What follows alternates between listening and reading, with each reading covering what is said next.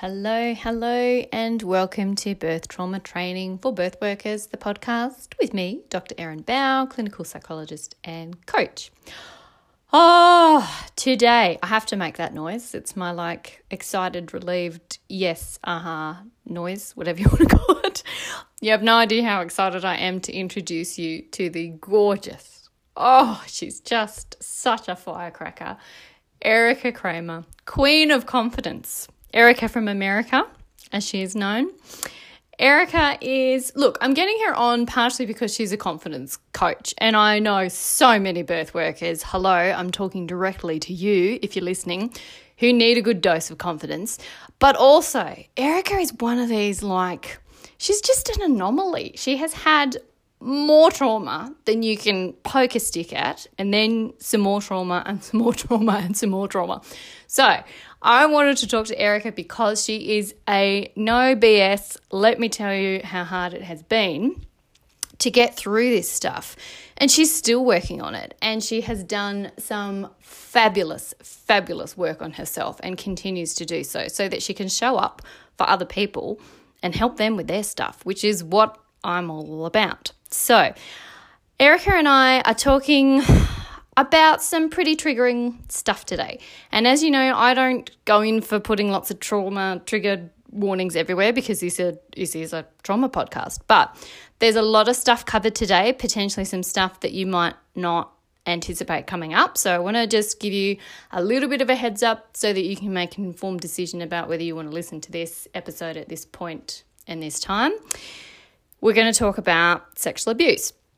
Not in a great deal of detail, but it is talked about death, traumatic birth, some really, I suppose, potentially triggering, um, I suppose, language around awful bedside manner and that kind of thing. So there's, you know, there's some stuff that comes up.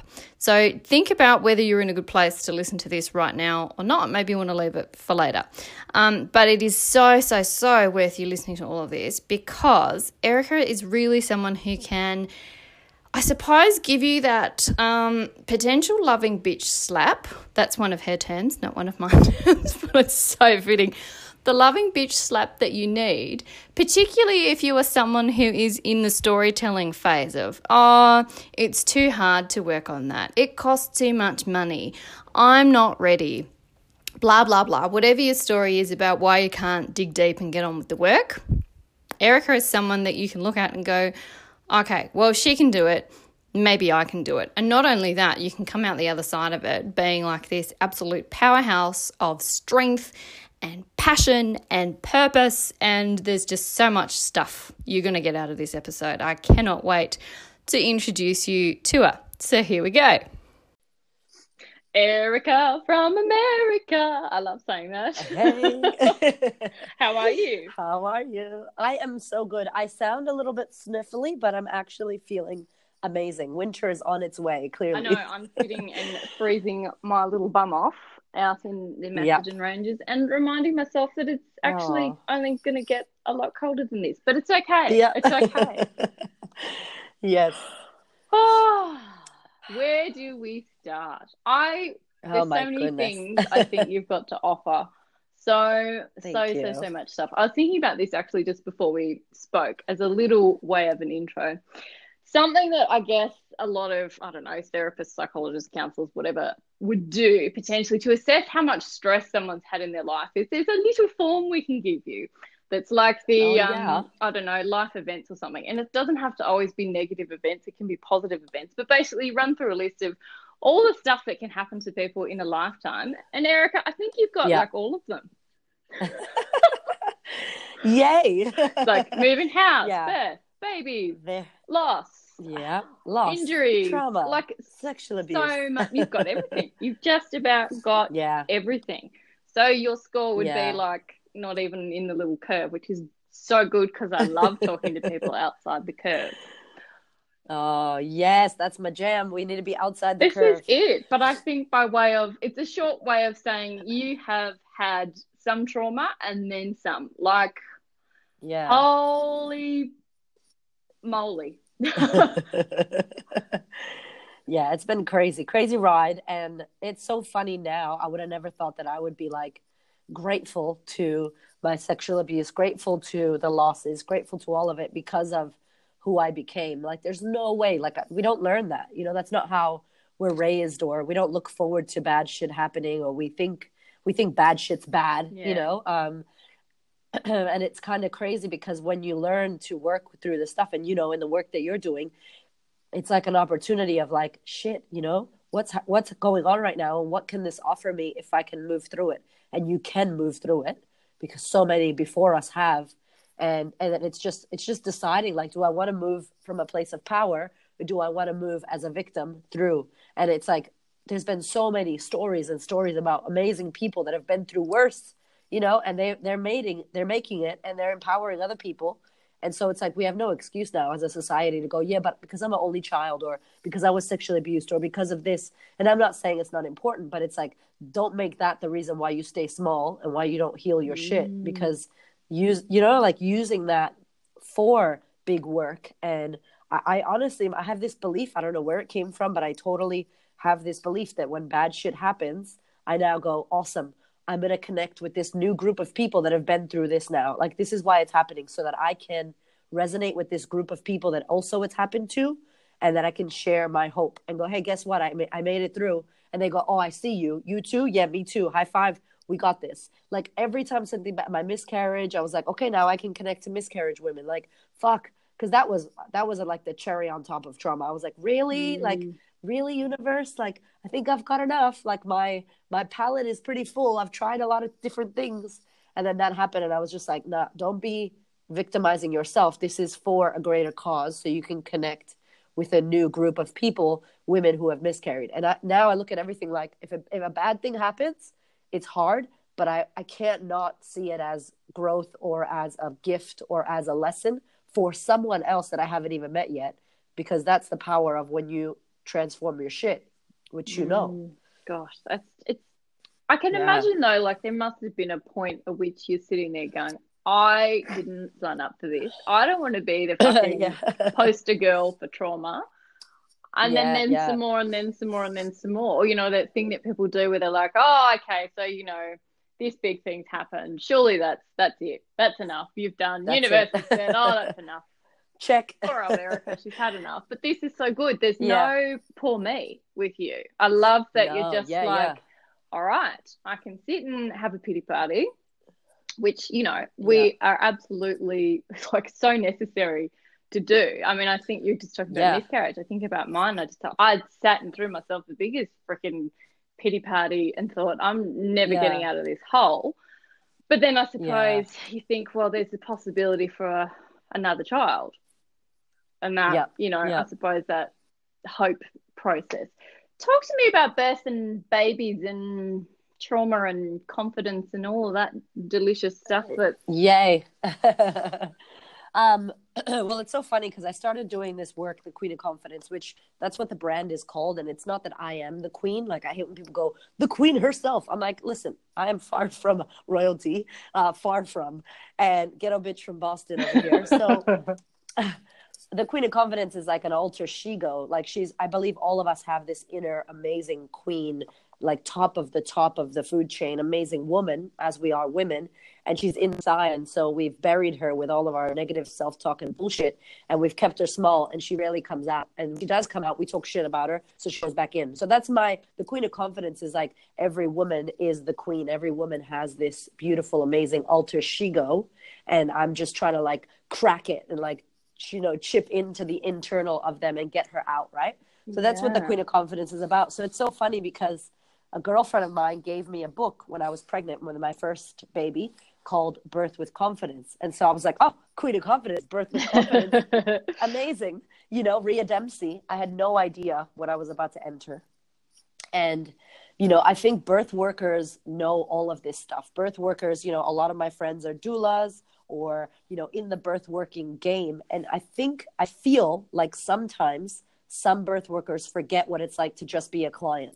Like, mm. we don't know what a doula is. Half in the world don't know. We really what the fuck a doula is. We don't know why we would need her. We don't know what midwifery is. You know, the system is go to the hospital, blah, blah, blah. Doctors, GPs, they're the fucking gods at the moment, you know? Mm-hmm. And so I, I love that there's fire and passion, but it's like there needs to be more information and explanation of this. And so like being being cautious of how this information is eased into women and not hit over the head with it because they have no idea. So I was trying really hard not to after I read this book fucking I became like a birth with confidence Bible basher kind of person. I was like, yo, did you know cesarean rates are like fucking high? And I was like full on conspiracy. And my midwife was like, listen, you need to like, I was like, should we do a march? And she's like, honey, maybe after you have the baby, like just chill out. I became like rageous and like passionate birthing. I, I was like, do I want to be a doula? Like I had to check in with myself because I kind of wanted to go into the birth game because I yeah, was, I was so... gonna say you've surrounded yeah. yourself by so many birthy people. Oh my god, come into yeah. our world. I was like, that's why I have a deep love for it. I think internally or in a past life, I was totally a doula or some kind of shamanic doula mama, like totally. But I read this book and I was kind of like, what the fuck? Like I was like, what? Like I was literally at 18 years old. I was the girl in Los Angeles. Like, yeah. So like when I get pregnant, like they can just cut the baby out, so like I don't ruin my vagina, and then they can mm-hmm. just do like a mm-hmm. nip tuck. Like I've yep. said those words out of my mouth when I was 18 and I can't believe that now I'm like on the other side of like, oh my god, what? It's the... so funny, isn't it? I was gonna have like baby in a can and have all yeah. the, well have all the drugs and do all the things because you know like I was science trained and I thought, well, why wouldn't you use science and technology? Yeah, that's yeah. the thing that intelligent women do. And then I watched bloody Ricki Lake and yes, whoa, whoa, holy hell, yep, exactly. Yep. So it was like you know this girl gave me this book i went crazy i was like what oh my god and and by the way this I have a justice thing since um, my sexual abuse when I was I was well, I was a, I was five. I grew up in foster care my whole life because my mom was bipolar and I had no dad. My dad left when I was two. So in and out of foster homes, my mom would get when she was younger, she would get manic, not depressed, and mm. so she would beat my ass. Like she would, she was not in her. She's my hero. She's amazing. She was just not in her mind, and she would literally just fuck me up. And so the police would get called. I would get taken away. My mom would get taken away to a hospital. So my whole life I was in and out of foster care. And I think I think foster care helped me really love because I love children. I love people. I was a people person and I was an only child. So I enjoyed foster homes. And even when sexual abuse came, I think I was five years old uh, and I got abused by one of the guys that was a foster, like was an actual child of the foster home. Mm-hmm. And from from the five year old, and again at nine, and at nine, it was my mom's boyfriend and I told my mom because my mom was also sexually abused, and this is why it's so important that we heal our lineage, like heal our ancestral shit, right? So my mom mm-hmm. told me when I was five, if anybody touches you here, you tell me. If anybody does, and I'm looking at her like I don't know what she's talking about, but I remember her telling me if anybody touches your body, blah blah blah. So when I got sexually abused by her boyfriend, I told her so I said, Mom, this happened. He denied it, all this stuff. But that at nine years old, that activist, that justice person was born. And not until I did coaching with one of my coaches work on this was very hard to go there and pull out. And he basically got me to go into the the things that happened in my life, all the trauma, really fast. You visit almost like time traveling your timeline. Yeah. And you're going into these moments and you get you're you're crying and it's full on and you get to pull out who did you become? What was the good? So it's not saying that your trauma is not important. It's totally important to heal that shit. It's 100% you need to be heard and validated. But then this was like this was like pulling out who you became. And now I realized from doing that work that at 9 years old I became a justice fucking activist of standing up for what's not right. So like I can't even go to Baker's Delight and let somebody cut somebody. I'm like, "No bitch, she was next." She she's fucking don't cut the woman at Baker's Delight. Like I'm like, what do you want to order? You go first. Like, and people are looking at me like, oh, you're very bossy. But I'm like, don't be cutting people. Like I can't stand for injustice. So mm. at that point, this this like this person, this activist was born. So when I read this book, I was like, holy shit, I have to tell everyone. And then it just got me into Ina May Gaskin and into the the you know not worrying about is your baby a fucking avocado not that shit i, I became i became yeah. like i want to i want the real shit like i want to go into these and so i just researched my ass off and it was so funny because i became anti epidural anti hospital anti the system and when you're anti anything when you're against you're fighting a war against you bring more of that to you so that's not mm. really the mm. key so the key was to work with, but I was anti. I was like, fuck you, hospital, fuck the system, raw, like full on, right? And pregnant, so hormones, I was crazy. My husband's like, You're the triple threat. You're American, you're Latino, and you're pregnant. He's like, Fuck, get away from me. Like, you're crazy. Oh, so, love it, love it, love it. So here's what was happening. I was judging women who chose to have the epidural. I was judging the system. I was judging, not consciously, but I was in full judgment uh, not understanding why women wouldn't want to have vaginal births and choosing and opting for cesareans. I was subconsciously judging the shit out of all of that because I had been immersed in this natural whatever world. So what happens? I ended up. Um, I was two weeks. Uh, I, went to see a midwife because I was like, oh, we should have a midwife now. I'm not going to the hospital. We found this beautiful midwife practice down the road, and she said, "You and your husband sound like home birth people. have you ever considered a home birth? And I'm like, that sounds very messy. and she was like, no, it's it's not messy. Like this is. So we looked into home birth. But for whatever reason, I kept going there to see her every appointment. I was about 30 weeks pregnant at the time, and I just I could hand um uh what's that called like transactional right? Mm, yeah. She's, she was very transactional. And I'm Latino. I'm like a hugger. I'm a lover. I like, you know, you're about to fucking help me have a baby, bitch. Like you gotta, you gotta give me a kiss and a hug. Like we're gonna be friends, you know? So I yeah. didn't feel her. I was like, I don't feel her. And then I had seen this new midwifery, mama midwife, whatever. And I went off and, and just at that time, I don't know what made me go, I don't like this. It doesn't feel good. I think I was so empowered with the information that I was like, it's my choice. I'm going to move. And I was like 32 weeks pregnant and I went to a new midwifery place and ended up having, you know, Jan and all of that jazz. And that was good because we moved and we got to really be with them and, and discuss and understand what was going on. So w- with the birth, what actually ended up happening, long story short, is my son was two weeks over um, technically uh, according to bullshit, you know, due standards, whatever. So he was over and I was fine. I felt great, but I had to go in and just check on the on the heartbeat and all that as they do. So 42 weeks or 41 and 10 days. And they were like, look, go and just have a check. So it was a Friday afternoon. Me and my husband were chilling. I was happy. I loved being pregnant. I loved pregnancy. I loved all of it. Like both of my pregnancies, I could be pregnant all day, except don't want to look after children. when they come out, that's the hardest part. Like, fuck this. So I'm there, I'm checking on my body, nothing, you know, the heartbeat's all good. And then they go get me the scan to check the, the fluid. And it was so funny because two days before, I had felt like three or four tablespoons of liquid had come out of my vagina on the floor. And when they came and checked on me, the midwife didn't go all the way up. It was like she was scared to go all the way up with that thing that checks your uh if your water's broke. And I, mm. I knew as the, as the client, I knew she was not confident. I knew she wasn't going all the way up. I could feel it. And she's like, "Nah, it's all good." I'm like, mm, "I don't know about you, but anyway, like it was a little bit." It was a little bit like I was sad because I did feel like something had happened. So when I got there, they said, "Yeah, your waters have been broken at the top. There was a slow leak. Your liquid's not really good. We need to." Then they went all hospital because I was at the Royal Women's, and they were like, "We need to get you to talk to the doctor. We need to do something right now." But as they scanned me, everybody had different numbers. The first person had a seven, the other one had a six, the other one had a four. And I'm like, mm. again, I don't have confidence in you because you don't know what the fuck you're doing. Mm. So here's what happened. And I'm crazy. And I love that I'm crazy because I was not taking any shit after watching Ricki Lake and Face of Birth and Microbirth. I made my whole birth team watch everything. Right. I go into the doctor's office. She was a woman, a young woman. And she said to me, Listen, you, we need to get the baby out now. We need to induce you. We need to do this. We need to do that. And I was like, I don't feel comfortable with any of this. I need to call my midwife. Like, I need a minute. Like, hold on a minute. I don't understand what's going on. I feel fine. The baby's fine. I know he's fine. She goes, We just don't want you to leave with a baby that's not alive. She did that whole thing. Oh. And I was like, and my husband went, Oh shit. Like, oh, you did not just say that to my wife. Like, he was like, Oh, fuck, you better get down.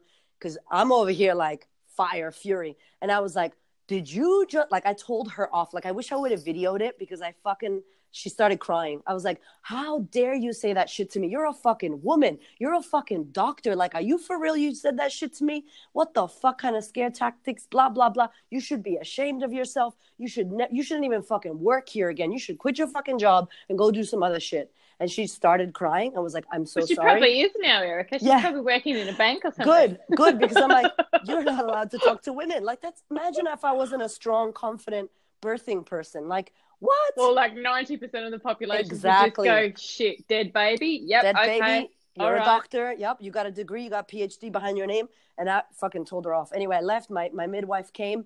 We ended up driving to the other side of Melbourne to go to another hospital to check on this all natural. He's like the only guy in Melbourne that does natural um, cesareans. Like he's a beautiful man. I forgot his name, but he he like help, the women have a clear thing. They grab the baby. He does all that beautiful work with people that do need to have a cesarean. Mm. and so i went and saw him and he said to me erica your waters have broken. I could do it for you. I'm going to charge you 10 grand and do the same thing that the royal women's is going to do. So up to you but i really think you'll be fine there. And i was like fuck we're doing this. It's a fucking cesarean. Fuck fuck fuck. So i was just like remember i was anti which i highly recommend you don't have an expectation you have an intention mm you know and no one talked to me about that. No one talked to me about the cesarean and what could possibly happen. And to be honest my midwife um, at the time which was very disappointing when i look back she said to me oh i didn't want to talk to you about that because i didn't want to upset you. Bitch you need to tell me everything because mm, even if it upsets me what upsets you more when you're in birth and your expectation has been crushed? So so now i'm like man make sure people have intentions not an expectation. Because it's releasing control. You know, your baby's gonna come how your baby needs to come. It has nothing to do with you. That's your ego. Yeah. So we ended up going to the hospital. All that I tried as much as I could, and I ended up having to get induced and all that jazz. And so, the beauty of this, of what happened, was I knew my rights. I had read the right books. I knew I knew my birth plan. I didn't even need the paper. I was just like, and I was calling the shots. But the the sad thing about it is that I felt like my whole life I've been a warrior. I have fought for my life. I have fought for my family. I have fought for my rights, you know, my whole life growing up, how I did. And I felt like I had to fight at the hospital. And my husband didn't know how to help me because we didn't have a doula. We didn't have emotional support. So he was just watching me like, fuck, I can't even help you. Mm-hmm. And I was literally like on the bed screaming and yelling. People would come in, doctors would shut the light on and be like, hi, I'm doctor. And I literally would be like, Shut the fuck up. I don't give a fuck who you are, motherfucker. I'm having a fucking contraction. Ah, like screaming. And then when I finished, I'd be like, okay, I'm done now. What the fuck do you want? And he's like, oh, sorry. I just wanted to meet you. I'm like, I don't give a fuck who you are. I'm like, get the fuck out. And he was like, oh, okay. So like I stood up, which most women don't. Like I I stood up for everything that I wanted. I told them how to do it, when to do it, all of that. And when we had the cesarean, I said, you know, make sure you put him on my chest don't clean him don't cut the cord don't do this blah blah blah so it was amazing like it wasn't traumatic in the sense that they didn't get to treat me any way that I didn't allow them. But what sucked was I had to fight. Like I felt like I was a warrior holding my stomach and fighting. And it makes me emotional thinking about it because mm, cool. I would never, you know, want a woman to feel like you have to fight the system and your husband's watching, like, is she going to die? What the fuck's going on? And it was, I don't know, 23 hours. It was I had, I had, the epidural didn't work, so the the lady came to give me the epidural, and I said, "Get the fuck out! I don't want an epidural." Because remember, I was judgmental. Yeah. so seven hours later, I'm on the I'm on the drip. I'm having these fake contractions with the thing, and I'm like, I'm fucked. And they're like, you need to take the epidural now because if we're gonna get the baby out, we need to take this to the next level and turn the machine up and all that jazz. And I'm like, all right, bring her in. So she comes in, and I'm like, I'm very sorry that I said that to you. Um, I think I need the epidural. And she's like, okay. so she puts it in, 10 minutes it worked. After that didn't work. So my legs are numb. I can't feel shit. I can't stand up now. And i have all the pain because i have a back surgery. I got like metal in my back and she didn't put it mm-hmm. in right. So she comes back and i'm like you fucking idiot. You suck. You should quit your job. Like i just went crazy at everyone. And then i would go i'm sorry. I believe in you. Listen you can do this. You can do this. I believe in you. Like try to coach the woman and my husband's like you were just like i should have filmed the whole thing because it was insane and ended up that it didn't work so they had to put me in to have a caesar. And he came out and it was all good. But when i looked at my paperwork it was like failed to progress. Oh. and that fucked me up. Oh. i was like what? This is crazy. So my midwife said you should go back. You should fight the system blah blah blah. I'm like you know what? Like the energy to do that to drive there to take my baby to the hospital and do that i'm gonna leave mm. it what i'm gonna do is i'm gonna heal my own shit around it. And then from that next that next baby, um, we had a we had a miscarriage, and I was in the hospital again in the miscarriage. And I said to my husband, I was crying, and I was like, "Now I can talk to women who've had a miscarriage." And my husband said to me, "Like, fuck, are you serious? That just came out of your mouth?" And I'm like, "Yep." I'm like, "That's what I feel. I feel like this happened, so I can now." And he was like, "Honey," like hugged me. He's like, "You're amazing. It's okay." Ended up being the period for the next. The baby came right after that so it was amazing. And my girlfriend, who had twins at home, she's an old witchy birthing, beautiful woman. She lived out in Dandenong Ranges. She's just she's such a shamanic birthing mama and she said to me listen maybe the miscarriage was the baby visiting you maybe it was a visitation and maybe the baby will come back and i lo- like i got to tell you erin nobody ever said that to me mm-hmm. and i mm. decided to take that and say you know what that sounds and feels so much better than my baby died. I had a lost baby yeah. after i lost him. And it's like maybe it came and kissed you and visited and it will be back. And so i started working on myself doing coach started coaching clients.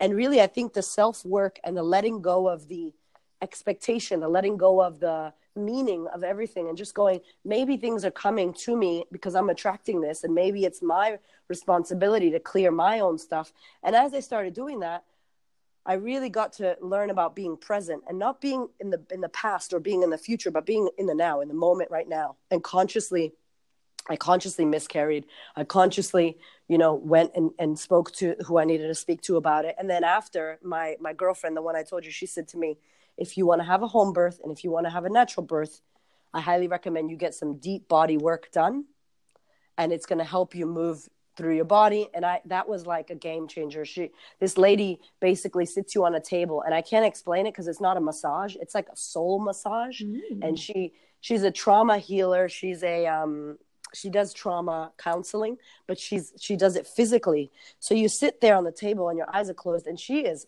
fucking you up on the hips. Like she does she massages through the hip and you know us women have a lot of emotions in our hips. Mm.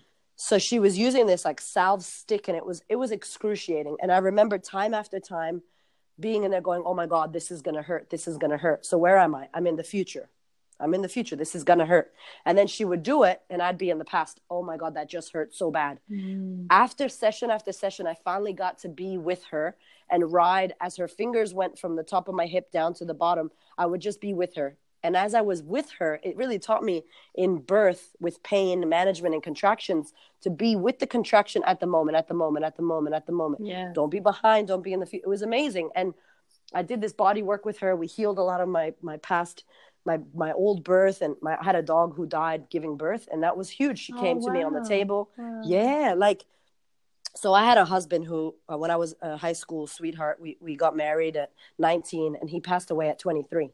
So mm-hmm. we were mm. together like 7 years and he passed away and when he passed away, our dog was still him to me. Like our dog was like his life was through the dog. Yeah. So I wanted the dog to have babies so that I could keep him alive through the babies of the dog. It sounds insane, but you not really. You know. No. Yeah, you really. get what I mean. Yeah. and so she died giving birth. I wasn't there. I didn't know she was mm. yeah, I didn't know she was gonna I didn't know too big. You know, you're young, you don't know. She was beautiful pit bull and she was having babies and I wasn't there. So when I got there and she you know, had passed away, we cremated her. I didn't know that that was in my subconscious as well. Mm. And her her birth because it wasn't just her, it was my husband Gio as well that was involved and wrapped in all that. So man, on the table, I'm telling you, that was the best thing I did. I, I did self-coaching, I did presence, presence, being in the moment, and then pain with this woman massaging my hips and working on my emotional trauma through my hips and then um, we got a doula. That was the best thing ever. She really, she was confident. She told me everything. She told me the things that I didn't want to hear, which I think is very important when you're a, a birth worker. That you don't just try to paint the picture that the client needs or the client thinks they want to hear no, to keep them. You know what I'm saying, right? Yeah. To keep them safe. And so this woman, Lisa, had she had done a home birth. She had, you know, had a miscarriage. She had healed a lot of her stuff, and so she she was clean. She came to me clean, meaning she could be with everything. She said to me, You're scared? Awesome. It's good to be scared. You're not scared? Awesome. Like, be with all of the emotions in the moment. And she was very strong herself, and that gave me a lot of strength. And so on the on the day where we said we want to have this this home birth, we're going to do it at home. My midwife didn't like the idea. My old midwife who helped me with the first, she judged me and said, "Your first birth was a bit too crazy. You were out of your body. I don't think you should do a home birth. I think you should go to the hospital." When I told Angela Gallo, my girlfriend, your girlfriend, we love her, she said to me, What? What the fuck? Like, how, like, this is the shit that you can't be saying that to a birthing person. Yeah. You don't know how much work. I had done a lot of work on my mindset, on my body, on my healing. I literally worked to get this this home birth VBAC. I worked. It was hard work because I wanted that. I wanted to experience, I wanted to have a contraction. My body never contracted. I just wanted to feel a contraction and be with it. And I let go of the expectation and said, I'd love the baby to come naturally. If he doesn't or she doesn't, they come how they come. It's not your business. you be with your body. I wasn't even with the baby. I was with my own body. And the baby was on their own mission. I was on my own mission and we worked together, but I was really in my own body trying to really manage my my my thoughts and my mind and, and it was amazing. It was it was everything I thought it would be and more, but I, I like I would love to get pregnant and have another birth just to experience birth now because I feel like now my coaching and my mindset is on another level and it would be even less controlling, even more being in the now. Mm. And I, I just think like if if I think about everything, people say, you know, business isn't personal and they don't do personal development. All these big companies, like people like Facebook and Google do it, right? But like companies don't do personal development. And I'm like, you're a person in the business. If you've got shit going on in your personal life, your business is going to be affected. If you've got shit going on in your personal world, your birth is going to be affected. If you've got shit going on as a birth worker that you haven't worked through, your marriage is fucked, you don't have money, you think you're not going to bring that into your space, you do. Yeah. So as you, you know, as you work on your shit, as you become a better person and you clear your mind and you heal all your stuff, everything you touch gets that healing. Everything you touch gets to be that part of you. You don't you don't get to have an amazing business, but your home life is fucked up. That doesn't happen like that, like ever. You know? Mm. And I really, I really think that this, this, the support that I had and the ability to heal everything, I was able to bring that into the birth. And my birth team, that midwife who said that I should go to the hospital, I had the hospital though, just so you know, the hospital was the plan, you know, air quotes, that was the plan, yeah. just to make everybody feel good. But I knew what I was doing. I was like, I'm gonna push this motherfucker out at home. We're gonna have this baby here. And so my team knew that I wanted to stay home. So when they called the midwife who didn't come, the the the first midwife who helped me with my first birth, she ended up not coming. And my my team said to me, I'll never forget, she was like, So this is happening, the baby needs to turn. What do we do? What do you think? She's like, just take her to the hospital. And I was so upset that she said that she hung up the phone and she's like, nah, we're going to stay here. She's got this. They started doing the rebozo thing and turning the baby. Bam, baby came out all beautiful. I had a little bit of tearing, but that was fine. Like I, I had my baby out of my vagina. I pushed out. I did it. I was like, you know, and I love that, you know, Ange and Lacey always say it's not the gold standard, which I love. And it's so true. But for me, I wanted to feel my body to do it. And for me, I believed there was no reason why I couldn't if you know unless the baby had another plan. And if he did i had let go of that. And so that was that was huge. It was like my coaching work because i'm a confidence coach and i work on mind. All my shit is what thoughts are you thinking? How's it making you feel? You know and how are your actions from your thoughts and feelings? So i had worked a lot on my thoughts my feelings. I had worked on letting go of expectation. And i had worked on setting my intention and just being with the the pain. So i kept telling myself in in the in the birth be here, be here, be here. Because I would see myself on a, in an ambulance going to the hospital. No, no, no, come back, be here, be here. I didn't open wow. my eyes. Yeah, I never opened my eyes. I opened my eyes once, which was when it was daylight, and then the second time was when the baby was coming out. So I was in black. I was in my body. Mm. Nobody could talk to me, which is crazy because I thought I was gonna have music on and be all Spanish and chat a room. Yes, it's so Mm-mm. funny. You're saying so much. I'm just like, oh, same. Same, same. Right? so many snippets like, of things you're saying. I'm like, yep, yep. yeah. Was do you when you think about how you would birth who you know yourself to be, you think, oh, it's going to be like this. It's going to be like this. So it's like Lisa really, my doula, helped me let go of expectation and say, honey, and really like i had friends that were very gold standard my friend that told me about the body work she was very like you know make sure women in the room have all home birthed and and not had cesarean so that the energy is all about vaginal birth and like that's fucking like insulting a bit you know and mm. that was mm. her belief and Lisa's divisive, like, isn't it? It's kind of exactly. Like, yeah.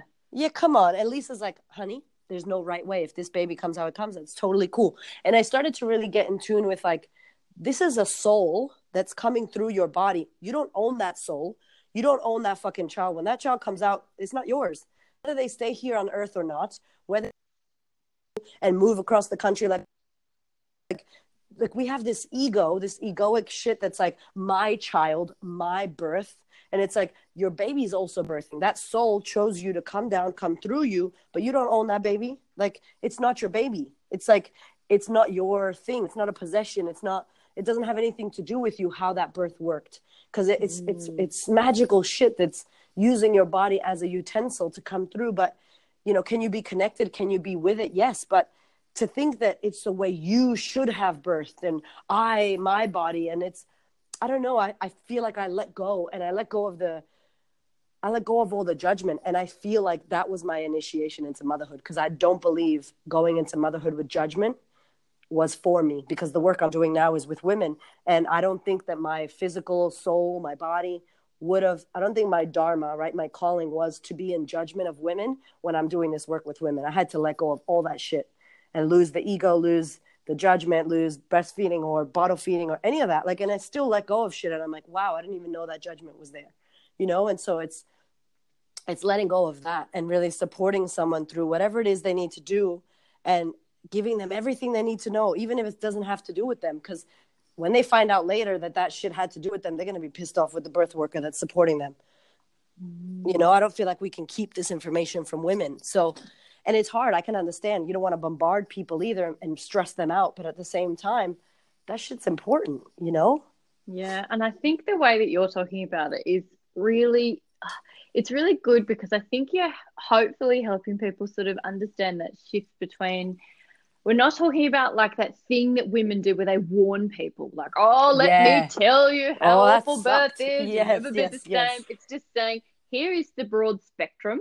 Let's mm-hmm. like just talk about it without shoving our shit on top of that and saying, yes. Oh, because it's, it's such an easy thing, I think, for all birth workers to do, whether you're conscious of it or not. And I remember having that, like with my own births, going like, oh shit, like, okay, this is the way it's supposed to be because I know yep. how, you know, like all the stuff. Like I suppose my two things, my two births have been, I never went into labor on my own.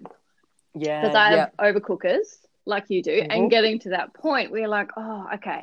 Half of me saying, no, I should stay home and like birth next to a whale in the ocean and like you know that's one extreme and then the other yeah. one's just like oh well the stats aren't very good and i don't want to take a risk and what am i going to do and just all that judgment stuff that comes in about yes oh.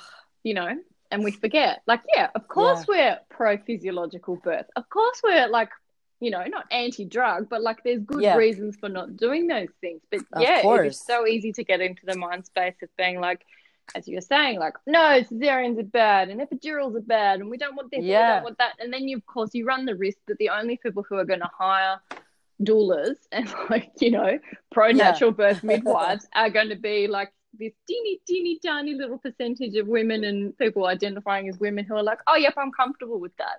When really we want yes. to be targeting the people who used to be like you and me going, no, nah, yep. technology, drugs, let's yeah, ruin my vagina. Yeah, exactly. Because we want them to do the yeah. 180 without scaring the shit out of them. And you know what's crazy too about what you said? You and I would probably like this, where I've tried to show my friends, like, I love that Instagram now like you watch all these videos empowered birth god katie god bless her and you know the badass mother birther and all these people on instagram that literally like when i open my instagram feed i show my husband he's like what the fuck honey? Like at the dinner table like look at this baby coming out of this amazing body and it's like raw as fuck. Like some of it, I'm like, oh my God, I gotta watch that again. Like, when have we seen a woman birthing a baby naturally? Like, never in our lives. That's why I think social media is the most amazing thing that's happened to our society in this fucking era. Because maybe if we see more of that, then we go, oh, that's normal, that's natural. And I've tried to show my friends that you know weren't weren't into it. So i think as birth workers the best thing they could do is follow all of these accounts get to looking at it asking their clients are you comfortable seeing something? Are you comfortable following this? And i've introduced a few of my friends that are pregnant early in their pregnancy to these accounts. And their first reaction was like oh god i don't know if i could see that. I don't know if i could do that. But guess what? When they're home and they're rubbing their belly they start watching they start going oh that one's different. Oh actually hey and that builds their own in subconscious belief that my body can do that my body can do that. And it's like what a better way to use technology now than to show people that this is your body can have either. You can even to know it's just knowledge right? Mm. it's just awareness. It's bringing awareness and consciousness to people that things that we never knew about. And i think the beauty of having a, a birth team or someone this is the most important thing that's going to happen to this person besides a death or a marriage. Like these are deep you know emotional times in their lives that they're never going to forget and it's like if we can guide them and support them in all aspects and give them the full circle like you know the full spectrum of hey these are all the things how do you feel about them let's talk about them and getting them really early on to understand everything and then letting go of meaning and you know it was psychi- like psychologists like Meaning is everything. Mm. What are you making it mean? And so I, I, my my doula said to me, "What does that mean to you? What does it mean if you have to have a cesarean the second time?" And it was such a good question because I'm like, "Oh, it means my body failed again." And she's like, "Wow, okay, is that true? Like, is your body a failure because you had to do that?" And I'm like, "No." And I'm like, "Oh, what the fuck?" So just getting to uncover these thoughts and these meanings that people have, like cl- your clients are going to have meaning on everything, and if you help them you don't have to tell them, but just ask them and let them uncover for themselves how ridiculous some of the meanings are. They will get to see that, oh, everything's perfect as it happens and it's meant to happen how it happens. I'll do my part and then I'll let go. You know, like letting go of the control. Mm. And it it comes up in like, you know, ways that you wouldn't even expect. I mean, I'm just yeah, as we're talking, I'm just thinking back to so you're talking about babies being avocados and stuff. I think like I talk to people about this all the time. Mine came out as a meatloaf, like let alone a piece of fruit. So the five kilo baby. Yeah. And like a year before that, I'd written. Oh my this, god! Yeah, I wrote this article about shoulder dystocia because I thought, oh, this is interesting. Blah blah blah. But you know, like I'm a little five foot woman. Never in a billion years thought that would ever happen to me. And I remember yeah. being on the bandwagon of like, oh yeah, you just get on all fours and you just do the Gaskin maneuver. And even now and then on Instagram, I still get people like, oh, but but you just get on full fours. I'm like, no, nah, there was no, yeah. it doesn't work in every yeah. Exactly, in every six, yeah. And for me, letting go of that, because in my mind, I'd thought this through, like, okay, yep, she's probably going to be a big baby, but like, you know, didn't think much more yeah. of it than that.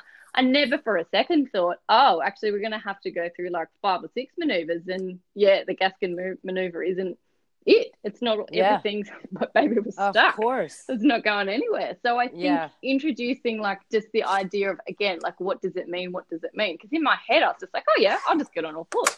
That's yep. what you yep. do.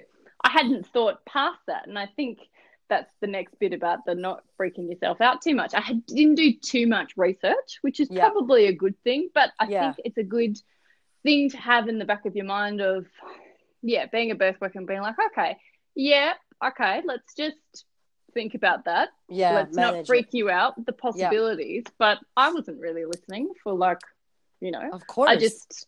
I'm like, I was the same. Like, I don't want a C-section, so I'll do whatever it takes to get this baby out without having to have a C-section. Yeah, see that that that like right there. If I think I was a birth worker and someone said that, like the kind of birth worker I would be, because this is how I run my life and my practice of coaching is like, I know that you don't want to hear that, but what happens if that happens? How do you feel about that? How would you do that? If it did happen, what could we do? How would you like it to turn out? Let's just mm. pretend all of it because if it happens and we don't talk about it, you're not going to be happy with that. Like you're going to be like, fuck, why didn't we talk about it? So let's just, let's not intend that happening. But if this happens, what would we do? Bam what about this? Bam. You know like having a, a look at everything. Because guess what? I would like fucking coach them on quantum physics. Listen there's infinite possibilities in the world and you are going to have one of those infinite possibilities. Which one is it? We don't fucking know. We can't control birth or death right? Like those are the mysteries of the world. But guess what? We can get prepared for you know and i would like i guess ange has a way as well as a doula and lacey would have a way and you would have a way. And it's like people will choose you as your full and i'm talking about this next sunday with her doula in person training and i can't wait because when you become who you really are fully expressed self-confident you know in your power as a birth worker and you're like hi i am chocolate chip with fucking cookie crumble on top and a waffle cone with chocolate dipped in almond. That's me. Do you like this flavor? Ew it's disgusting. Great. There's fucking 70 million other flavors on the planet. Go try them. But if you like this this is me and it really allows you as a birth worker to kind of go this is how i roll. This is how i work. This is how i support. And if you don't like it it's okay. Like we don't have to all mesh. Like we don't have to pretend to take clients on out of scarcity or because we think that this has to be our niche. Does that make sense? Like yes. And i think I, what yeah. you're what you're doing like birth is this is when you're talking i'm thinking about this. I'm like birth is the one true time where you can't fake anything. Yeah. like, there's no like going through the motions and being polite. Yeah. Like, yeah, it's yeah. about as raw and personal as it's yeah. gonna get, and that is obviously not the space you want to be in. If someone is, you have like a kind of cordial relationship, yeah. I suppose. Yes, yes, yeah, hundred percent. And I think it's really like owning the fact that maybe you know maybe you you want to give information and the client's a bit scared and obviously you ease into it. Obviously you're not going to like scare someone away into it but i think for me the beauty of it was that lisa sat down with us and with my husband and just explained all things and asked me how do i feel about it? Because it would be a, a red flag for her if i was like i don't want this. There's no way in hell that i'm doing that. You know I'd, she was she would be like okay we need to discover more in there what's in there because there could be trauma in there there could be beliefs in there that they will come up in birth. Like fucking better believe that when you're having that baby all that shit can come back in that moment. And does that serve us? Like i was going in my head to the hospital in the ambulance and i would i literally caught myself going be here be here be here. And i would come back like mantra be here be here. And i had to come back into my body. And as a client i had I had set up a room with lights and affirmations that I printed all over the fucking place, Erin. It was hilarious. Like I had affirmations everywhere, like my baby will come out of my vagina. You can do this. Breathe, inhale, exhale, all that shit. And I never looked at it once. Okay, so I thought I'm right? laughing because it's the same. Just like, yeah, had the playlist, yeah. had that like shut my eyes, don't yeah. talk to me. That's no music. Yeah, it's like shut this song off. Don't flash in my fucking face. The opposite of who I thought I was going to be in birth is who I was. And it's like, holy shit. Like, and then my midwife's reading, you can do this. And I'm like, shut up. Shut, shut up. up. She's like, I'm just reading you your affirmations. no, don't like, talk to me. I don't want to fucking hear them. I told you no one's allowed to speak, bitches. You know, like I became this fucking crazy, crazy person. But like, maybe who you think you're going to be, your client's not going to be like that. So it's like, you know, I, I would have loved to know that. You may, Erica, and Lisa told me, you may not want music. I'm like, really? She's like, yeah. I'm like, oh, I can't imagine myself not wanting music. She's like, I, I burst in the closet. Like I wanted to be in dark space by myself. I was like, okay. And I never would have thought I would have birthed on my couch. I love my couch, Erin. It was like a very expensive gray couch. And my ass birthed on that couch. And I said, make sure the couch doesn't get blood on it. And then I burst on the couch and the couch didn't get blood. But like it was insane. Like I thought I wanted water, didn't want water. That was that was a horrible idea because I got in way too early. It was hot as fuck. And imagine us birthing in water hot as fuck for 10 hours. That's cooking my baby, not a good idea. but all of these things, you know, that you you think you want this thing. And I think the best thing was the meaning of understanding what does it mean if you have a cesarean? Oh, it means I'm a failure. Okay, well, let's look into that because you're going to help that woman before the baby comes to look into and mm, almost like resolve that meaning and those thoughts and that that belief so that whenever whatever happens at the end she can really let go and just trust that has nothing to do with you how this baby comes. And that's so hard to hear right? Because we think what do you mean? My body failed or my body did this. It's like it's like fully releasing control and letting go. And it's very hard for most modern women to do that. You know we mm. we want to be fully involved. But I, I think I really think, and then and then after, you know, the second baby came when he came at home, it was amazing. I ended up getting um, uh, anxiety, like postnatal anxiety. Uh, I would have moments of anxiety right after he was born because I went and visited a girlfriend when I was pregnant who her ba- her her daughter passed away. Her daughter was the same age as my first son, mm. and she was like, I think two years old, and she passed away in her sleep, which was crazy. Like we, mystery you know, heart mm-hmm. problems, passed away. And we went there to see her. And I can take trauma, I can take stories easy. So I went there just to support her and see her. And she ended up telling us the story of what happened. And I'm okay with that. I was like, oh, thank you for sharing. I deeply respect that. And I'm, I'm happy to hold space while you share. And we left, and I thought nothing of it, Erin. It was like, yeah, nothing. It's all good. Uh, and, and, when Nava was born, when my second baby was born, maybe because he was through my vagina, maybe because it was very emotional, I became like really obsessed with the fact that he, I didn't want him to pass away and make sure he was sleeping. So I never put him in the cot. He was sleeping with me. I couldn't sleep. I couldn't leave the house. I was like super anxious. And then when I started doing my work on it, it was from that story because I wasn't worried about my son who was over two. Mm. I was worried about the under two because that lady's child died before two. So I was like, insane shit that like you think if I wasn't a coach, I would not have worked through that anxiety. Um, post baby.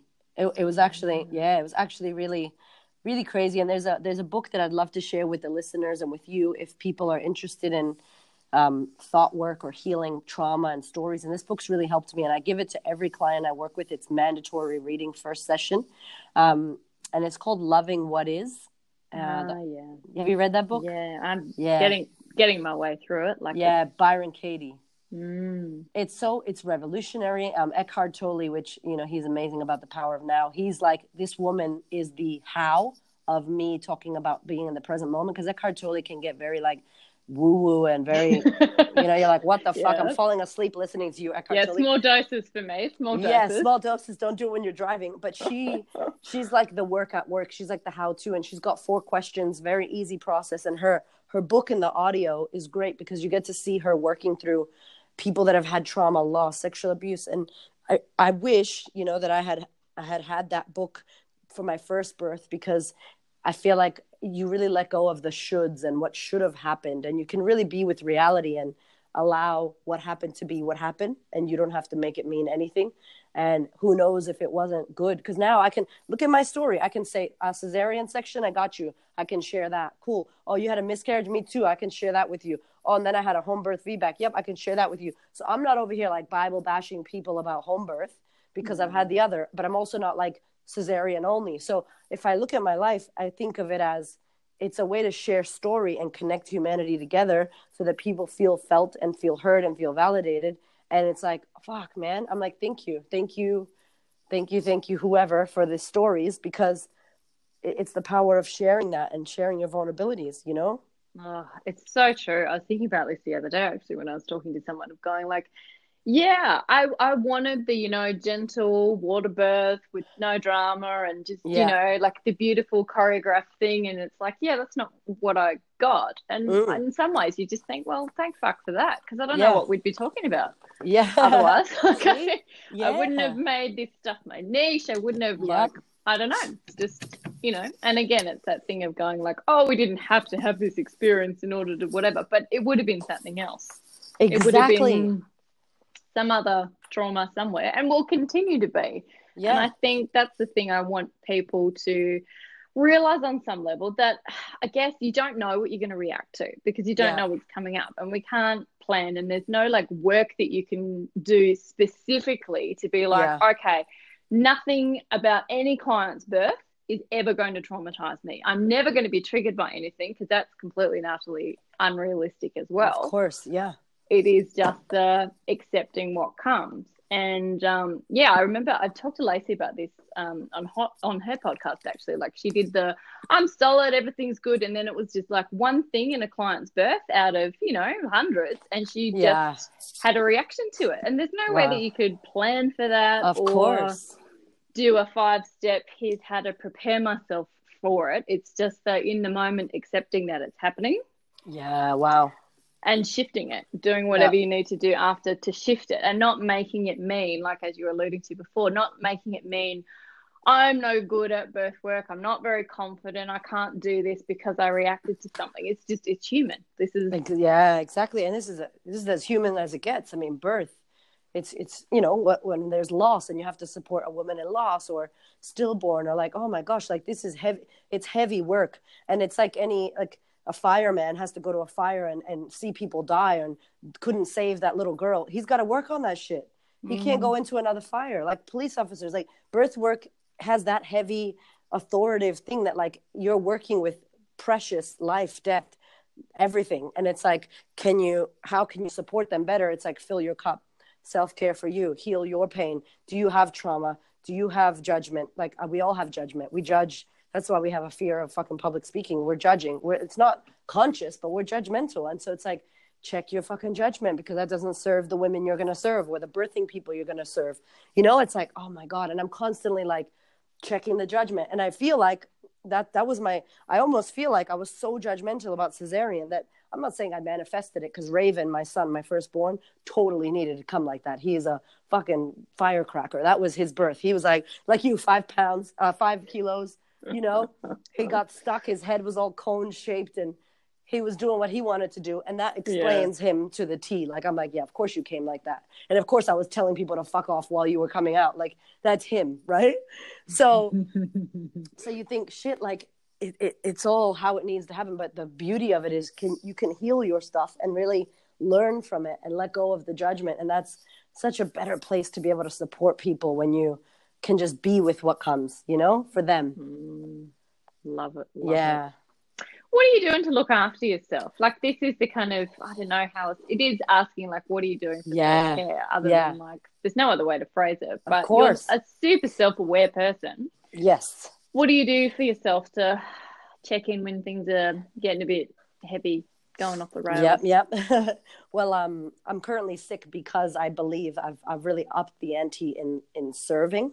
Um, and I didn't realize it. I'm I'm always available. I'm always on. I respond to everybody on social media. I am coaching like crazy now. I've got a sisterhood group coaching women, so I'm holding a lot. And it's I used to tell myself I have this uh, secret power like Tony Robbins of energy, which I I do think that that's my superpower. I can talk for 55 hours and want to do it again, but sustainability can you do that can does oprah write back to everybody on fucking instagram no she doesn't is she an asshole no she just can't so mm-hmm. if I want to be at that caliber and serve people globally, how do I need to be now? Right. So it's like, okay, shit. So I believe I got sick. I had a masterclass on the weekend. It was huge. Lots of shit came up for people. And I don't feel like I took it, but I feel like I didn't listen to my body of rest. So I'm currently dealing with like ear pain and throat pain and nasally and sick. So I, I shut off. I was like, I'm out, I'm gone.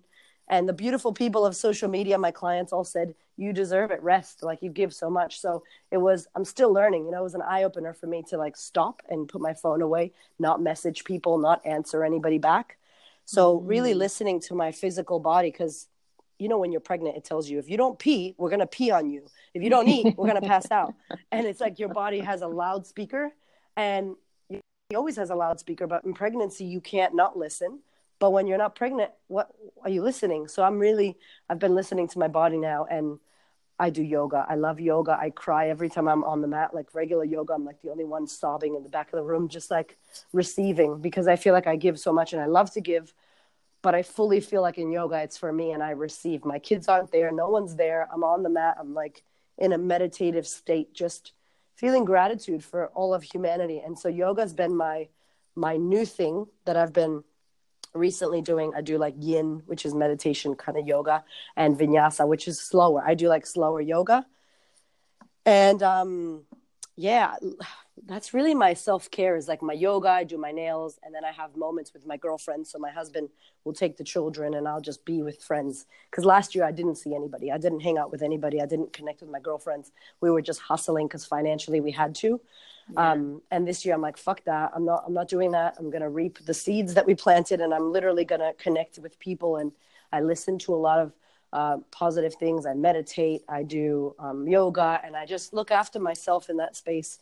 But I can do a better job. So, to be honest, I can do a better job of not being available so much because I feel like I my energy's out there all the time, and it's really not good for you because then where you're not in your body as much and you're not slowed down as much. So I'm I'm still right now in the lesson of coming back in and shutting off the channels um, to the outer world and, and service. That's like my light worker problem where I'm like, I feel for the humanity. And I'm like, gotta take a minute for yourself, you know? Um, so I'm in that lesson at the moment, but yoga's definitely been my, my thing. It's so good. It's so good for me. And just constantly studying, studying about ego, studying about letting go of the need to be right so I can be a better mother and not tr- like get pissed off when my toddler is an asshole because he sucks sometimes. So he's really teaching me a lot about anger. So I'm in that right now, which you know feels really feels really appropriate for where I'm oh, at. Aren't kids just the best in terms of oh, serious big spotlight on yep. everything that you are not doing very effectively? Everything that yep. you think you can stuff down and no one will see. Toddler is right yep. there lighting a fire under it. Mm-hmm. It's beautiful. I'm like, thank you. You think you're all conscious, mom, confidence coach. You're angry. And I'm like, okay. So, and even that, like seeing all of that when you work on yourself and you heal your stuff, like seeing it as it's not him, it's oh, me. Yeah. Okay, it's me. Oh, yo. Shit. so, yeah, that's where I'm at right now. I love what you're doing and the work you're doing for the world, Erin. Thank you so much. Thank you. It's been so lovely talking to you today. Yes, girl. We love yeah. you.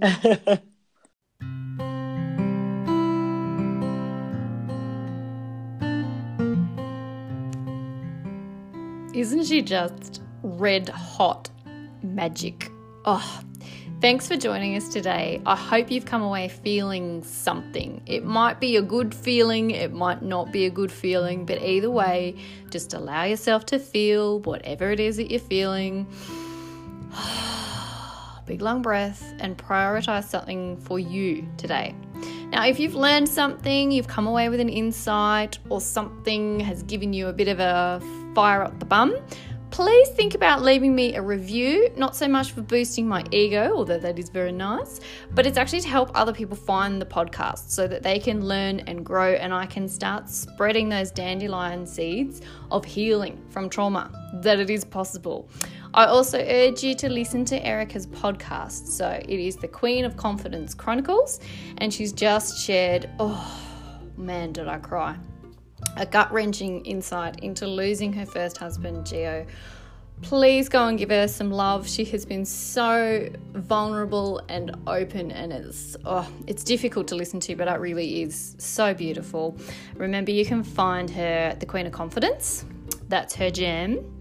Um, please feel like if you want to connect with me, please feel free to do so. I'm always looking for podcast guests, and I've also just reopened my calendar for doing birth debriefs, which I don't know, has been in the sort of back burner for a while, but the time feels right. So I have opened it up again. So, birth debriefing, coaching, mentoring for birth workers, all that kind of stuff. Um, you can find me at drerin.com.au. So look after yourself today. Make sure you do something for yourself. Doesn't have to be anything super fancy, but do something for yourself. And I will talk to you next time. Bye.